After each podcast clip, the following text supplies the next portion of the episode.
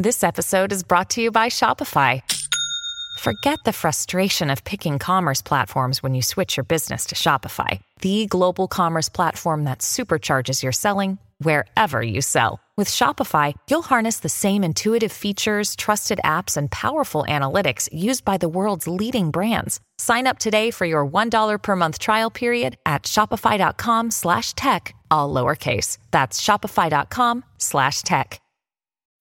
When you need mealtime inspiration, it's worth shopping Kroger, where you'll find over 30,000 mouthwatering choices that excite your inner foodie. And no matter what tasty choice you make, you'll enjoy our everyday low prices, plus extra ways to save, like digital coupons worth over $600 each week. You can also save up to $1 off per gallon at the pump with fuel points. More savings and more inspiring flavors make shopping Kroger worth it every time. Kroger, fresh for everyone. Fuel restrictions apply. Hello and welcome to Intelligence Squared, where great minds meet. I'm senior producer Connor Boyle. On the podcast for this episode, we welcome back David Runciman, the popular podcaster and academic who's professor of politics at Cambridge University. He's here to discuss his latest book, The Handover Joining him to discuss it is Adam McCauley, who is Senior Policy Advisor at the Department of National Defence in Canada and a writer on issues such as politics, technology, and the future. Adam was previously based at the Department of Politics and International Relations at the University of Oxford. This conversation was recorded a few weeks ago at the end of last year, 2023. Let's join Adam now with more. Well, welcome. I'd like to start by uh, thanking David for joining us here at Intelligence Squared today and for sharing his time. I know this is a busy time of year. Um, for those that don't know, um, David Runciman is professor of politics at Cambridge University and the author of a number of books, including The Politics of Good Intentions, Political Hypocrisy, and The Confidence Trap. He writes regularly about politics and current affairs for a wide range of publications, including the London Review of Books, and hosts the weekly podcast Past, Present, Future.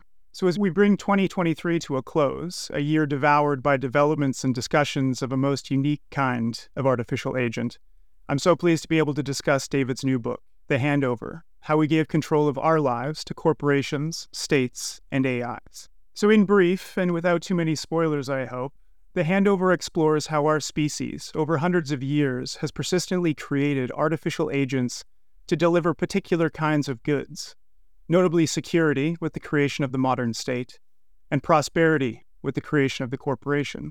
Seen in this light, preparing for a world potentially on the brink of the age of artificial intelligence means understanding how these latest artificial agents will interact with the others and influence us. The handover is particularly concerned with the way that artificial actors influence human agency and our ability to make decisions. And in this sense, David's book stands as a warning once we hand over decision making power to the machines we create, they tend to exert persistent and maybe irreversible influence in the world. It's only reasonable to ask then whether we, as human actors on their stage, are better or worse for it. So, in that vein, I hoped we might sort of structure our conversation today as a play in three acts, for lack of a better term. Act one will sort of serve as a setup, Act two, an outline of the problems and concerns that you raise in the book, and then Act Three, maybe exploring some of the enduring puzzles and what might come next. So, David, welcome. Thank you very much. Um, and let me start with kind of the, I guess, uh, the beginning. Can you tell us a little bit about the origin story of this book and, and maybe with reference to the patron saint, uh, Thomas Hobbes? Sure. In some ways, this book um, is something I've been thinking about for a long time. I study the history of political thought, and if you do, you become aware that human beings have thought about building artificial versions of themselves for hundreds of years. In fact, longer. I mean, there are great books about the ancient world and the various robots that the ancients built. But for me, the the penny drop moment was a book that I know well, Thomas Hobbes' Leviathan, published in 1651. So this is three and a half plus centuries ago. And the very first line of that very famous book, which has many more famous lines in it, the most famous being that life is nasty, brutish, and short without the state. The very first line describes the state as an automaton or as a robot. And my puzzle, in a way, was first of all, is this true? It's a sort of odd thing for someone to think in the middle of the 17th century. What would it mean to think of the state as an artificial agent in this way? And then, secondly, what is the difference between this kind of artificial agent and the ones that we're worried about now, the AIs?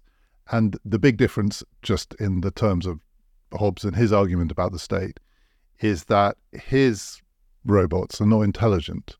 I mean, in that their intelligence comes from human beings. They are as intelligent as we are. They have other kinds of superpowers. So they are superhuman entities. Um, they can do things that human beings can't do, and they can rule our world. In fact, they do rule our world. But they don't do it through superior intelligence. In fact, Hobbes was quite clear that states can be pretty stupid, as human beings can be pretty stupid. In fact, states are as stupid as the human beings who run them.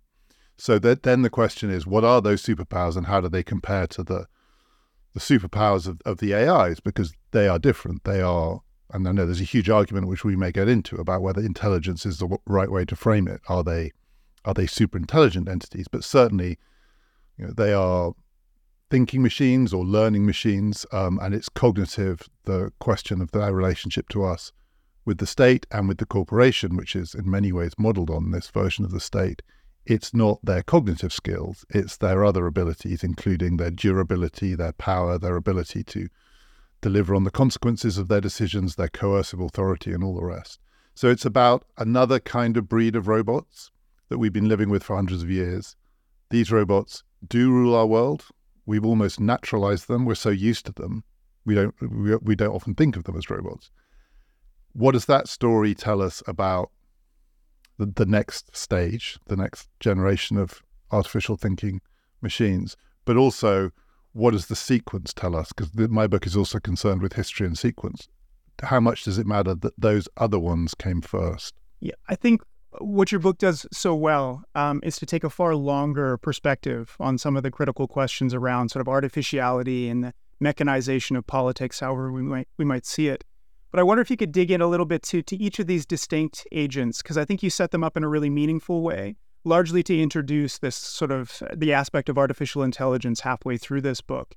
But maybe either from a Hobbesian perspective or for your own sort of interpretation of what the state is there to do or what it serves, if you could move us through sort of the state and the corporation as kind of um, essential models for the artificial agent and, and tell them how they differ um, and how we might see them and how we understand their role in our lives today.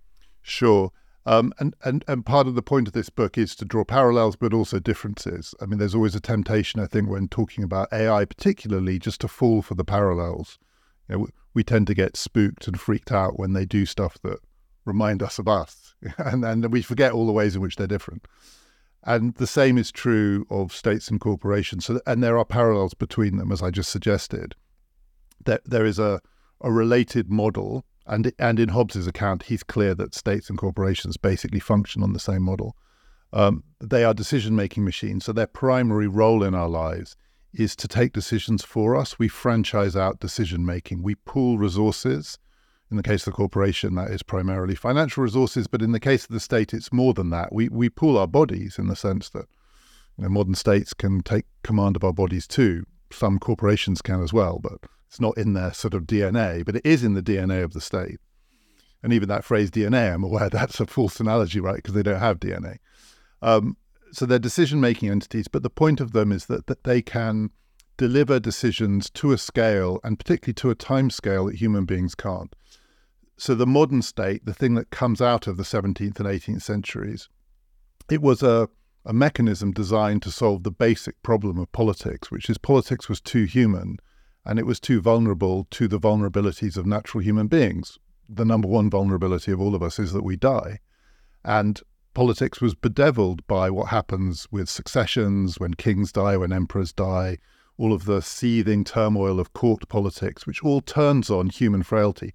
And so much of politics pre the modern state turned on dynastic questions, marriage, you know, the obsession with producing an heir. I've just watched a terrible film, Napoleon, but nonetheless, you know, it has that pre-modern echo in it when he makes himself an emperor. He, you know, he's one of the creators of the modern state, but when he's an emperor, he wants to have a little Napoleon to follow him.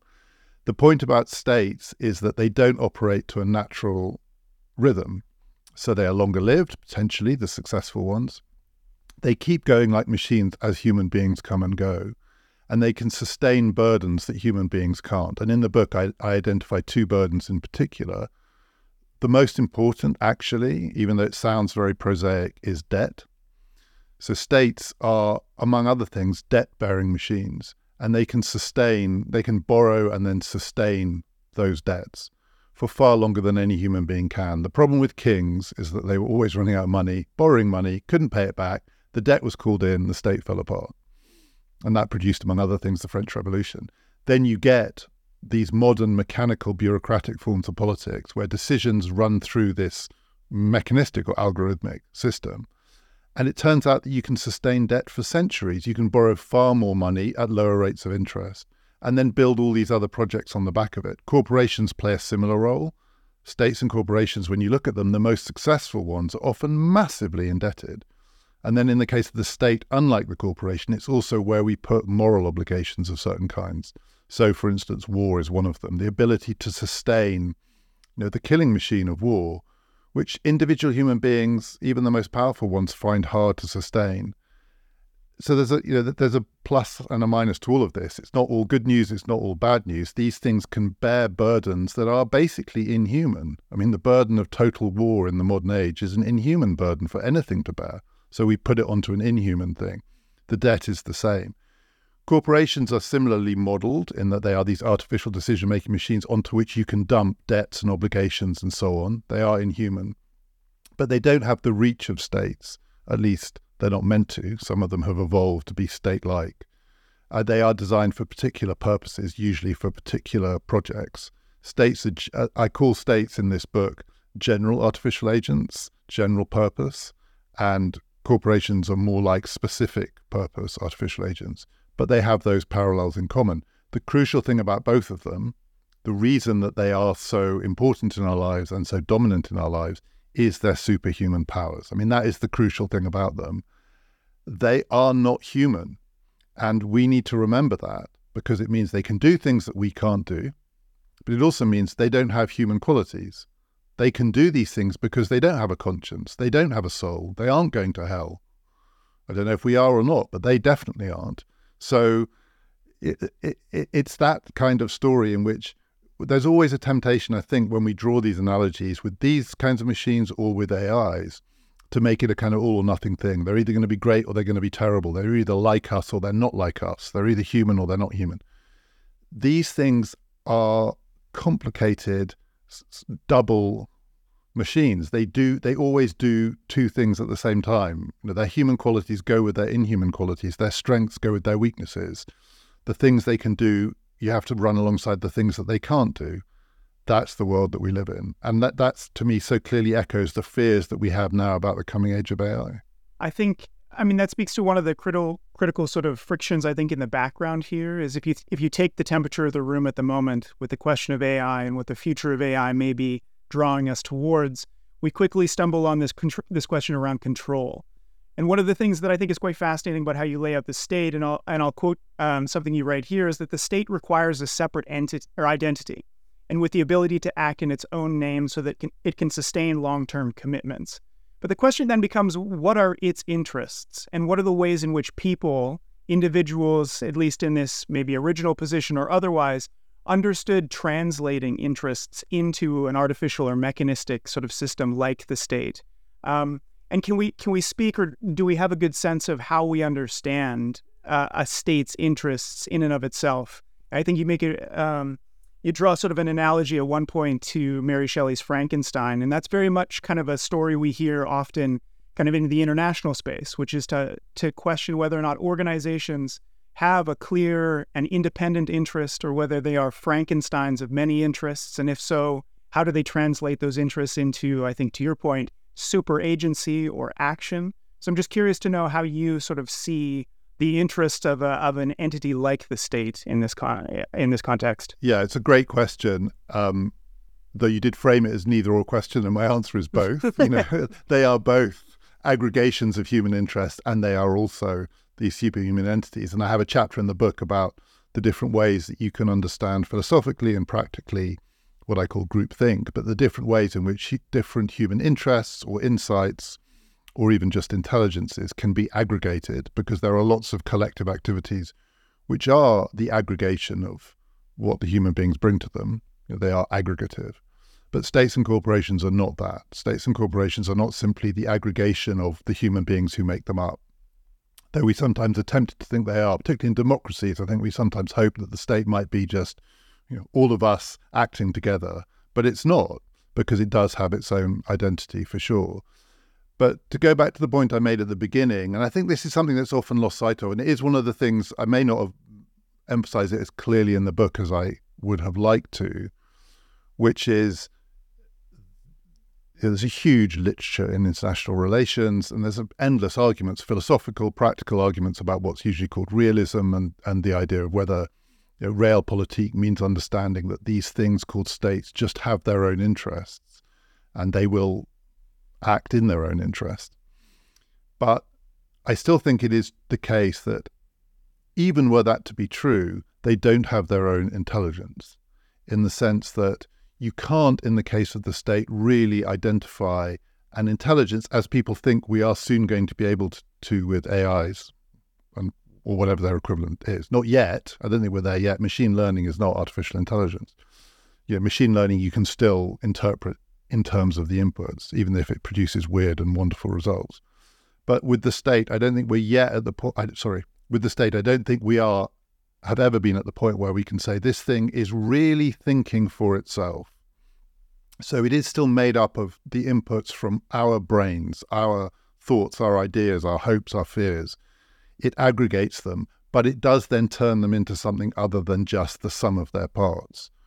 Once you get a state decision, it's not just then reducible to lots of individual human components. It, it, you know, it is like an algorithm in that sense. It then produces an outcome, and as I say in the book, state outcomes are the most powerful outcomes in the world, and the world changes as a result of them. The world becomes a different place once the state has decided, because the state can carry the consequences of that decision far further, far longer.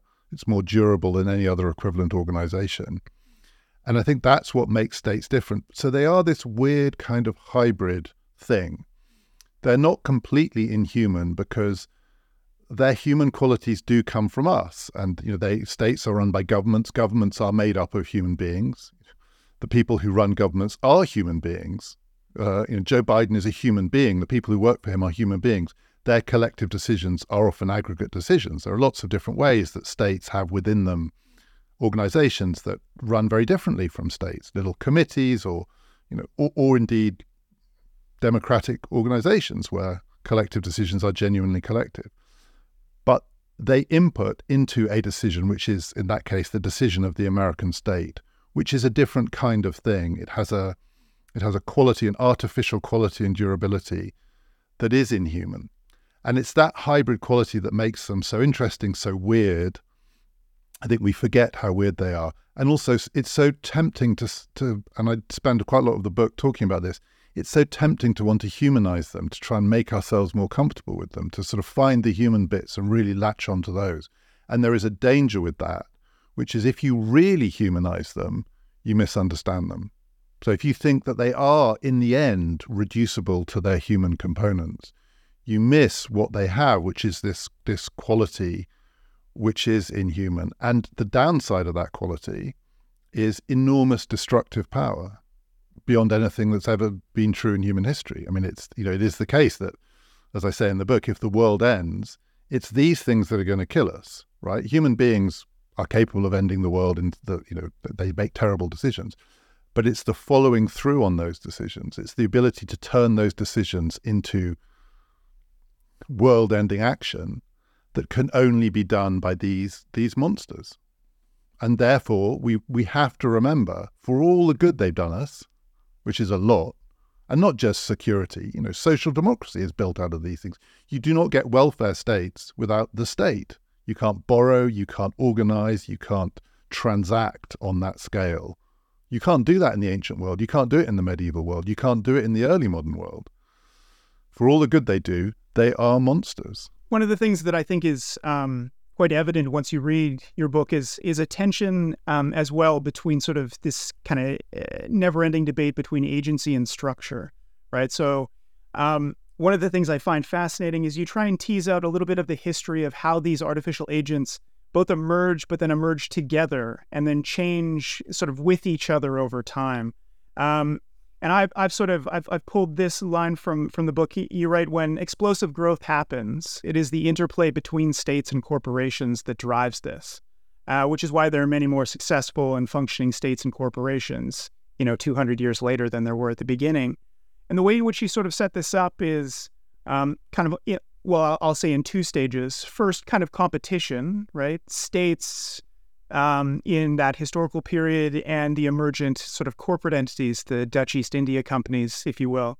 Um, and then there's this moment, not necessarily of cooperation, but so let's call it uneasy coexistence. And then certainly something um, that looks a lot more like cooperation or mutual reinforcement, right? Some kind of symbiosis that emerges between states and corporations in our more recent history. So if you could just talk about the relationship between these two agents, because I think before we touch on you know what artificial intelligence as an agent, if we see it that way, brings to this um, puzzle, I, it's nice to know kind of what the state of play between states and corporations is at present and how that's evolved over time. Sure. Um, like like you say, in the early part of this story, um, there's competition partly because the line between them is not nearly so clear. The Dutch East India Company, the the British East India Company performed lots of state-like functions. You know, these things had armies, which corporations don't today. They have you know, extensive security apparatus. They don't, on the whole, have their own armies. Um, they took on various state-like functions, including judicial functions. You know, they were regimes of punishment and all of the rest. But over time, there's a kind of division of labor in the sense that corporations become the the engines of prosperity and states become the engines of security. And though the line is never completely clear, that division of labor and, as you say, sort of uneasy symbiosis tends to be, on my reading of history, and this is sweeping history, so you know there's always ways to pick holes in it. On my reading of history, that tends to be the thing that is the the spark of what we have seen repeat itself throughout the world in the modern age, which is explosive economic growth.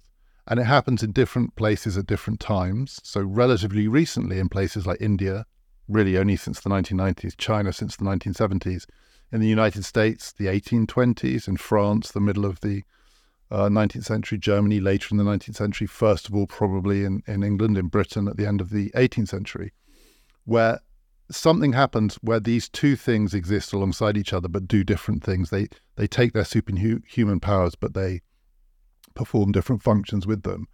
That is this, you know, it's it it causes human growth to explode. And I describe it in the book as the first singularity because if you look at the the graphs that describe this, they are all hockey sticks. You know, human life went along a certain way for ten thousand years, hundred thousand years, and then over the course of a couple of decades, it explodes. And you see that pattern repeating itself. And it's repeated itself in many places. You know, in South Korea, life in South Korea in the 1950s was not that different from life in terms of basic economic measures, life in South Korea in the 1350s. Life in South Korea now is like another universe, and it's economic growth that's driven it, and it's state doing security, corporation doing economic um, innovation and prosperity, but they work together. And in the South Korean case, you see them working together quite closely and cooperatively at various periods, including protectionism of certain corporations and close human relationships between the people who run the states and run the corporations. So there are lots of different models of it. In the 21st century, you see different models of it around the world. The United States, state corporation relationships are very different from in China, and they are very different from in Europe and the European Union but they are all still within the same broad universe, which is not the East India Company version. it's not the you know, when when Facebook, as it was then called, wanted to have its own currency, the U.S. Treasury said no, not in a million years are you having your own currency. We we do that. Like the dollar is the linchpin of our ability to provide security, among other things. Um, you do what you do.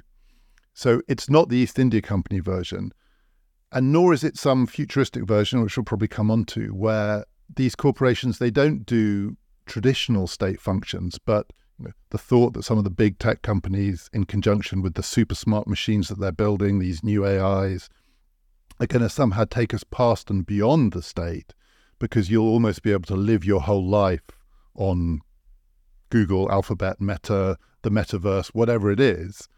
You know, that's not the East India Company version, but there's always in the age of AI, the last 10, 15, 20 years, been this kind of promise of a post political world where somehow the, the, the clunky old analog Hobbesian lumbering Frankenstein's robot gets left behind by this sleek new alliance between powerful corporations as economic agents allied with these smart machines. We're not there yet. We've left the East India Company world behind. We're not in that brave new world. We're still in the recognizable world which has run in in Europe and the United States for a couple of centuries, in parts of Asia for 50, 70 years, in some parts of the world more recently than that. We're still in that world, but we might be near the end of it.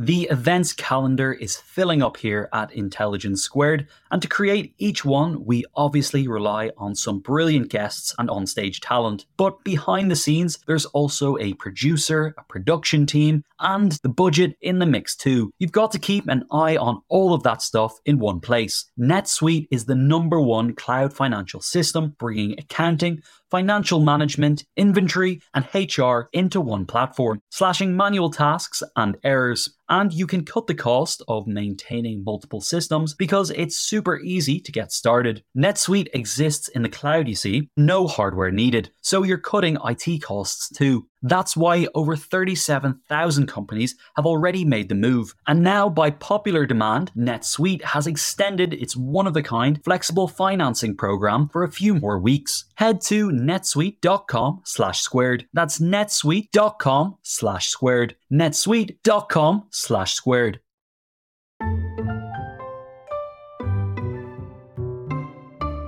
I think this is one of those moments where, you know, because the book does such a good job of sort of leading you up to the present, um, I'm really curious to have you kind of dig into wh- how you feel artificial intelligence fits into this story. It's obviously the thing that everybody can't stop talking about. It's unclear whether or not all those conversations are useful or helpful or illustrative of whatever future may or may not emerge. But I'd be curious to know how you see artificial intelligence. Is this is this an agent unto itself? Is it a set of tools that augments the abilities and capabilities of others? Um, and where, you know, provisionally, as we're gazing into the crystal ball here, where do we see this this force sort of exerting its energy within this space? And obviously, to your point, through the extant artificial agents that already populate our world. Yeah. So in a way, that would be my first answer, which is simply to agree with you. It does fit into this story because you will often hear from the more sort of boosterish elements of Silicon Valley that we're starting again. You know, we're entering a new phase of the human story, and a lot of this is new. So, at the most basic level, one of the things my book is trying to do is just to try to remind people there is a history here, and history matters in this story, and we are still in this story. So it's not like there's history, which is this quaint antiquarian thing, and then ChatGPT comes along and history is over and we're in the next thing. I, I, th- there's nothing that I've seen that's happening now that doesn't feel to me that it's not still part, recognizably part of this history. Not least because, as I said a bit earlier, there is a sequence here. So there are parallels. I think there are interesting philosophical, political parallels between these different kinds of agents, and a lot large part of my book, particularly the first part, is trying to tease those out so that when we talk about AI, we can see some of the parallels. But the sequence is just as important. And the sequence is there are human beings. Human beings built artificial versions of themselves, which I call states and corporations. It's a kind of shorthand because some of these are complex and don't quite neatly fit in those categories, but I call them states and corporations. They built artificial versions of themselves to do things that human beings can't do. It was a very successful sort of experiment, which turned into a way of life. And now those things are building the next generation of machines. And one of the mistakes I think that it's easy to make when thinking about AI is just to get preoccupied with the relationship between the latest machines and the humans. And I think the the I in AI encourages that because it, it suggests that the key question about AI is how does its intelligence, whatever it is, relate to other kinds of intelligence, particularly, almost exclusively, human intelligence. Though I've heard fascinating talks comparing AI with how plants think or you know, trees and lots of interesting, really interesting work that's done on how children think, very, very young children, and so on. That's still human intelligence, but it's not often what we mean by human intelligence. That's only one question. And my book is is about the other thing, which I think is neglected, which is how do the A's relate to each other? So it's not how does artificial intelligence relate to other kinds of intelligence, but how does artificial intelligence relate to artificial agency, which is what you know we've been living with for hundreds of years. And I think that the key thing is that these artificial agents run our world, and that means they also run the world into which these AIs are emerging. Secondly, these AIs aren't just like emerging in the wild, like you know, they haven't been given birth to by creatures that have gone off and produced them. They have been given birth to by states and corporations. I mean, that's what built them, right? The the Amer- and, and not just corporations as well. You know, it's really important to push back against the myth making of Silicon Valley that super smart people in garages came up with brilliant ideas and hit these machines as the result. I mean, it's, it, it's now a cliched part of the story. The American military industrial complex produced the the infrastructure on which the digital revolution was built. And without the investment of the American state and now the investment of the Chinese state, usually driven by security concerns, so almost always spending on that scale can only be done by states and can only be done by states that have existential fears about their survival under conditions of war. So the Cold War and now the new Cold War between the US and China is driving much of the investment that's producing these revolutions in artificial intelligence. So states and corporations are the building blocks of these things. And the question I, th- I feel that gets neglected in all of all of the chatter about what will these new thinking machines do to us is any answer to that question has to pass through our understanding of how states and corporations control these machines. So if we think these machines are terrible, or they need to be better regulated, or they need to be made more moral, say, you know, often boards of ethicists are convened to sort of work out how to build AIs that aren't going to kill us all. That question means nothing if you don't have an account of how it passes through the decision making structure of these vast, monstrous entities that rule our world. And we don't spend enough time talking about that. And just to give one example very briefly, but it's the one that's sort of in my mind, you know, the recent sort of hoo-ha about OpenAI and Sam Altman and all of that. And you know, it's often been written up as a sort of philosophical argument about AI, and there are the people within AI, within OpenAI, who have these ethical concerns that these machines are going to destroy humanity. Big, big concern. And then uh, there are the sort of Sam Altmans who want to make money out of them, and it's a sort of philosophical debate between. But that story was about corporate governance. I mean, that was what that was about. It was about the structure of the OpenAI board. You know, none of that story makes sense unless you understand it was a weirdly structured company that produced this unusual outcome that actually then produced a revolt against that unusual outcome and a restructuring of the company. And people often think, well, that can't be the interesting part of the story. Surely the interesting part of the story is, are the robots going to eat us all for breakfast? No, the interesting part of the story is, are the corporations going to eat us all for breakfast? Because if it happens, it will be because of the way that corporations are structured. And that seemed to me a really good example of that. But uh, it's a hard sell because, to be honest, corporate governance isn't as sexy as killer robots. But the killer robots here are the corporations. I, I think that's I think that's an amazing insight and a useful one because it also tries to do, I think, what your book aims to at the at the highest level, which is to connect us back into this conversation about what type of artificiality we want to bring into the world. And so, one of the things that I think is is um, quite sort of apt in our current moment is if we recognize artificial intelligence, be they tools, be they agents, be they robots of whatever design, will themselves be a product of the artificial agents that we currently live with now. It, it sort of it begs that we understand far better how those agents make decisions, how they understand the world, how they take decisions. And a lot of what your book does, I think, quite usefully, is to try and disentangle what it is that artificiality or machine, sort of either be it politics or just decision making, is and how it's different from how humans might see intelligent decision making.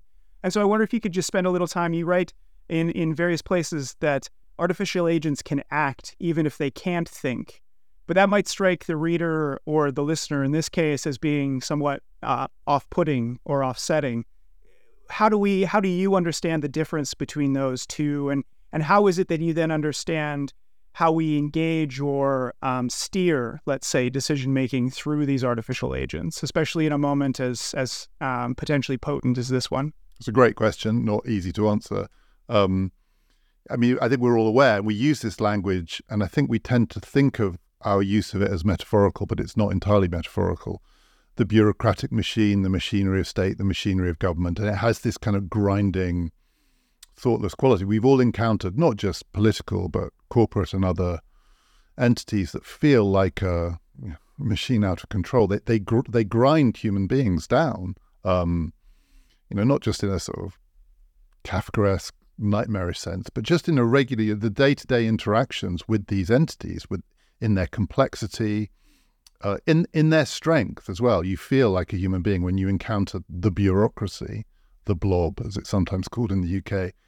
You feel like you've encountered an unthinking, stifling sort of blanket that's just swamping you.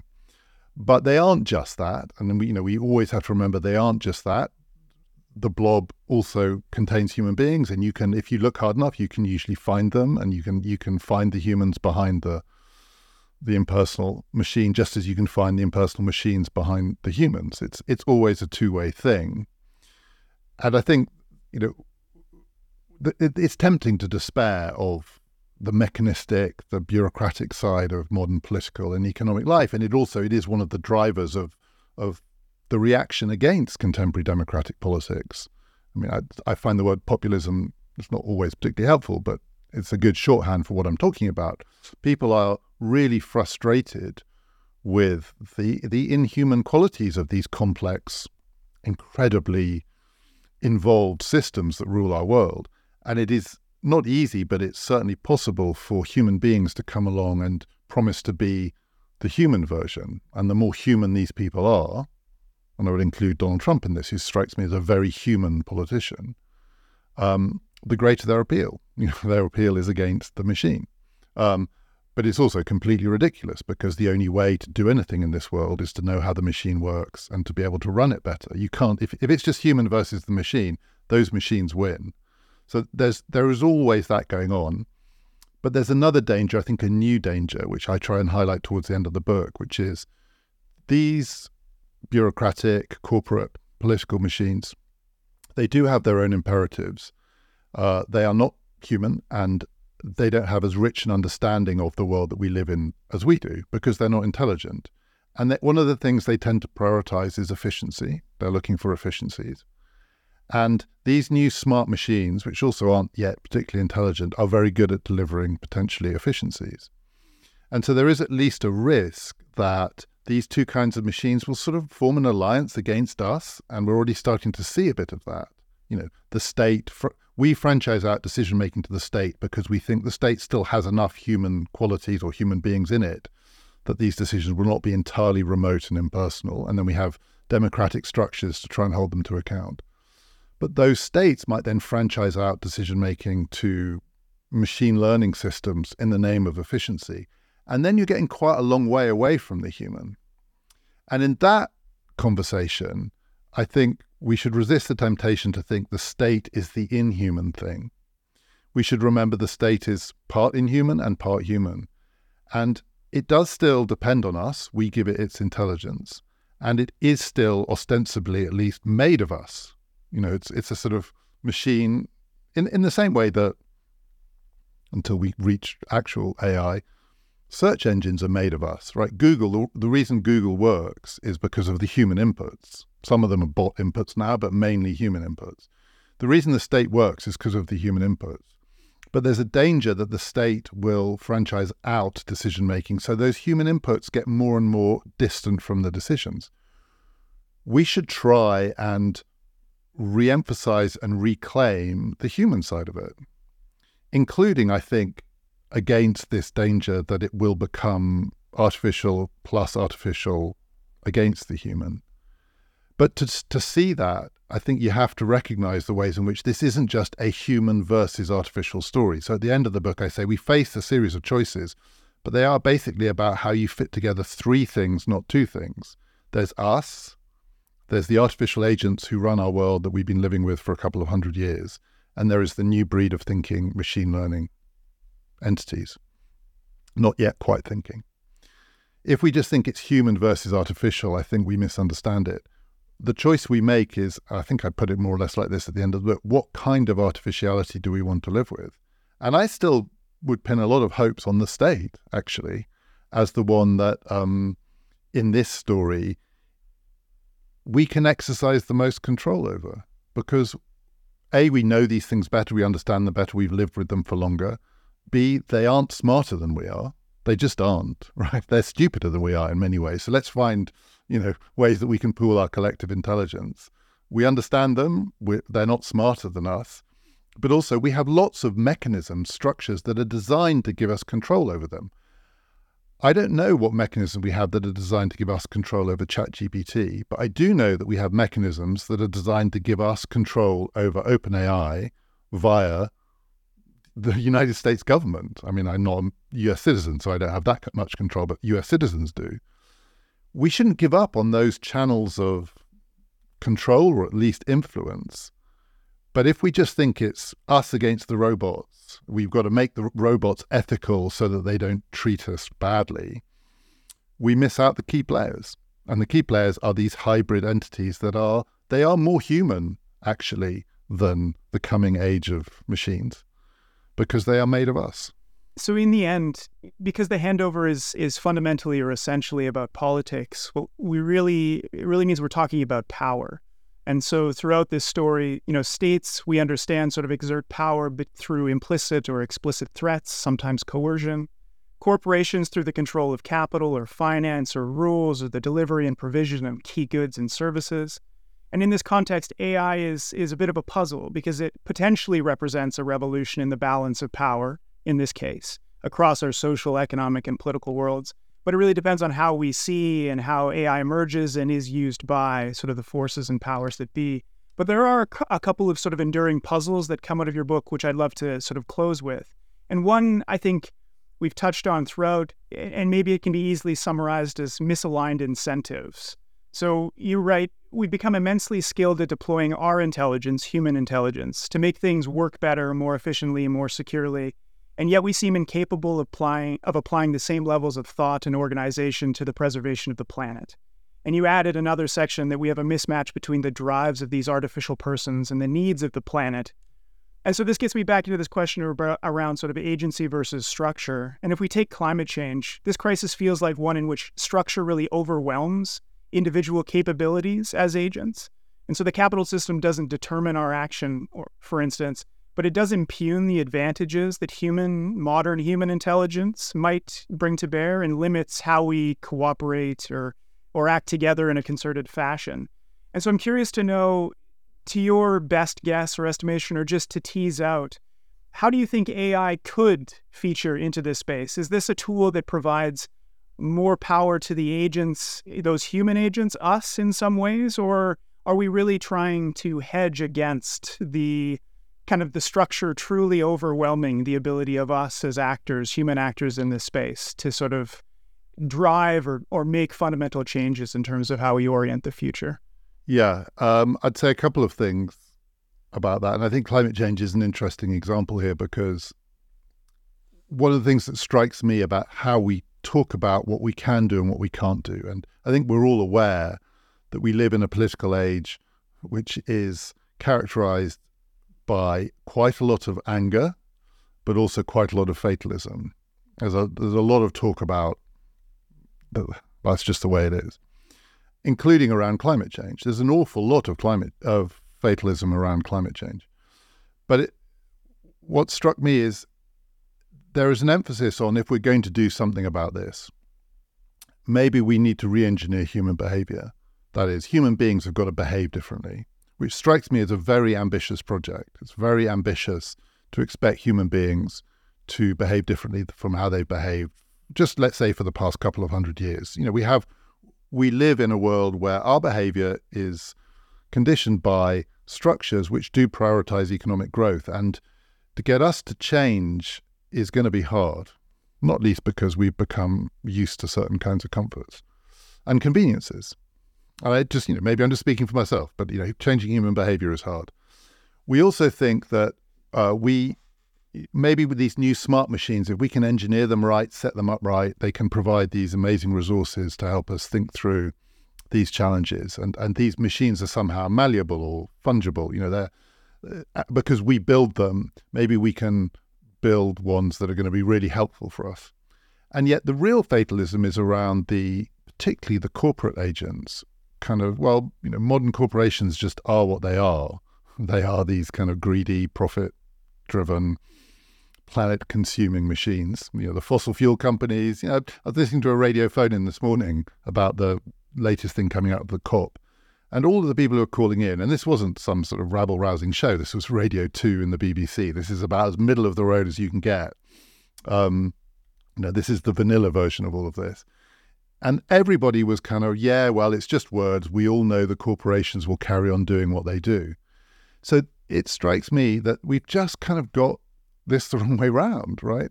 Uh, re-engineering human beings is hard re-engineering the AIs, it may be hard, it may not be hard. I don't know. It's way above my pay grade, and I don't think we know enough about these machines yet to know what they're capable of.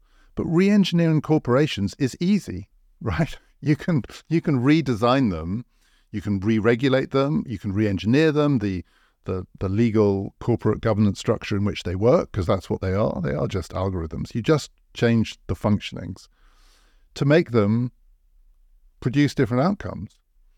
And we've given up on that.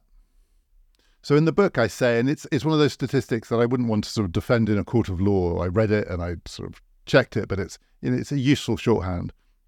But it's roughly that seventy percent of um, carbon emissions are the direct or indirect responsibility of hundred corporations. And in that world, the obvious thing to do would be to re-engineer those corporations for instance, if we thought that 70% of carbon emissions was the responsibility of 100 robots, actual robots, you know, they were these huge things lumbering around the world, we would think the number one priority would be to get inside those robots and rewire them. So that's what we should do.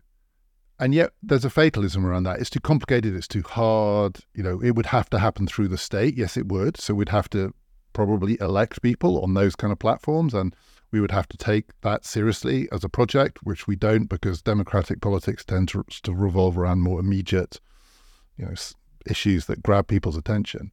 But nonetheless, I think we've got the sort of balance of risk wrong and also the balance of possibility wrong. I don't know whether these new smart machines are going to provide us human beings with resources, and they might. You know, they might provide us with the resources to re-engineer the corporations because they're smarter than the corporations. Human intelligence plus artificial intelligence might be just what we need to build a new world of corporate governance that actually works in human interest. I just don't know. But even in the absence of that, human beings could still try harder to re engineer these things because they are just machines. We built them, we built them to serve us. And one of the parallels that I draw in the book is you know, we have this anxiety about AI. What if we build machines that we lose control over because they are so much smarter than us? And so we can't anymore understand how they work. So we can't re engineer them. And they become self replicating monsters and they swallow us all up. Well, you could say there's a similar anxiety about states and corporations, but the difference is it's really hard to understand them, but it's not impossible. I mean, I say they are black boxes in a way, and even people who work for states and corporations often don't understand how they reach the decisions they do. But it's I would be more hopeful that it's possible at least to get enough understanding of how they work to re-engineer them to serve our interests again. We are not yet with states and corporations at the point where we have completely lost control over them because they are such smart systems. They are incredibly complex systems, but we are still smarter than they are. And maybe with AIs, we'll be even smarter than they are. The mistake, I think, is to think let's either re engineer the humans or re engineer the actual robots and let the states and corporations carry on almost as though they were the natural entities. They are the least natural entities in this story. They are just machines. So let's rebuild them. And I don't know when we gave up on that. And it doesn't have doesn't require revolution. You know, it doesn't require sort of you know blood in the streets, although it might. I have no idea, right? But it what it does require is political ambition to take seriously the thought that what is human made can be human remade. And that is the promise of modern politics. And I still think we're in the story of modern politics, not postmodern politics, not post human politics. And in the story of modern politics, what is human made can be remade by human beings using the smartest tools available. And for now, the smartest tool available is still our collective intelligence. So let's do that. One of the things the book ends with, and I think it's it's the right sort of note to carry, is is that this is we probably sit at a moment of kind of perpetual or ongoing negotiation. This future that we sort of may or may not bring into being is a function of how we engage, and to your point, and for this book's purpose, how we engage with these artificial agents that exist. But I want to take you back, if I could, just for a final question, to a previous book of yours, which is excellent, on how democracy ends, where you propose a few alternatives eventually abandoning those alternatives sort of in light of, you know, the lumbering but somehow still effective enough democratic scheme or model. But I wonder, you know, in a moment where we're talking about ensuring sort of the human seat at that negotiating table, has this book changed the way you thought about the conclusions of how democracy ends? Has it has it added any insights to how you see, or perhaps even burnished, the value of, of democracy as it is today or as it could be made tomorrow? I'm just curious, you know, to, to cast our eyes forward because this is about politics, which is really where humans and machines meet. You know, what what is the future politics that you could envision as a function of, of what you now know? So one thing that has changed since I wrote How Democracy Ends is in that book, I basically begin by saying Donald Trump is not the end of democracy. And when uh, Biden won and Trump lost, and then Trump did leave office reluctantly, dragged out by his fingernails, but he left. I thought, uh, indeed, if he gets re-elected, I'm less sanguine. Is all I would say. So, you know, that I, I had I had thought for a while that um, he wasn't the end of democracy. I'm no, I, I, you know, I still I still think the institutions actually of the American state are way more robust than a man like him ultimately can overcome. But it just slightly freaks me out the thought that um, a democracy would re-elect him. That's that's all I would say. I didn't sort of think that that was a possibility. I thought he was. I thought he might be re-elected to a second term, but I didn't think he would be kicked out and then re-elected. So we'll see about that. But on the wider question, um, I mean, yeah, of course, everyone's views change all the time, and the the, the emergence of the, the latest versions of this technology are you know extraordinary. And at the age of this year has been an extraordinary year. I mean, ChatGPT didn't exist this time last year, um, and and new and better versions are coming along all the time, and it does change a lot of how one thinks about the world. You know, and it, if you as I do work in a university, you find yourself thinking about all sorts of fundamental questions. What is education going to be? What is writing going to be? At the most prosaic level, what is assessing other people's writing going to be? How will we know who's written what? All of that. But that basic point that in this world, we are still in a story which is recognizably a story. And I, I, felt in the age of COVID, we saw this very clearly a story that has its roots hundreds of years ago. We built these security delivering machines, which are clumsy and cumbersome and frightening and dangerous, but also we fall back on them for our security. I still don't think that has changed. If these machines really are a threat to us, then I think it is those other machines that we built earlier that will have to save us. I don't think we can do it without them. But that does mean reconciling ourselves to all of their both clumsy, cumbersome features. Democracy is a clumsy tool. It could be improved. I still feel, as I felt when I wrote that book, that what we call democracy is just one way of doing it and there are a hundred ways of doing it. And we could definitely use this technology to be more imaginative in how we use democracy. I still think we gave up way too early on the dream of the 1990s of a kind of e-democracy. Let's, you know, let's have more human inputs in this way of doing politics using this technology to provide the conduit for those inputs. So I still think we could do it in a hundred different ways, but nonetheless, we have to accept that where there is a real threat to us, the state, more than the corporation. I mean, I still would put my money on the state rather than Alphabet or Meta to save us all.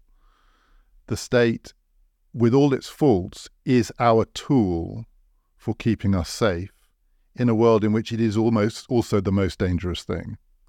And that cognitive dissonance that we've lived with for hundreds of years and in the nuclear age is so extreme that most of us can't bear to think about it for more than 10 seconds. It does our heads in.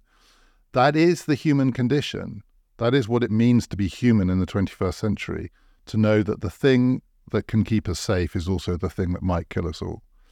And I don't think we've moved beyond that in the age of ChatGPT. We may at some point move beyond that, but for now, I still think that terrible dilemma is our dilemma.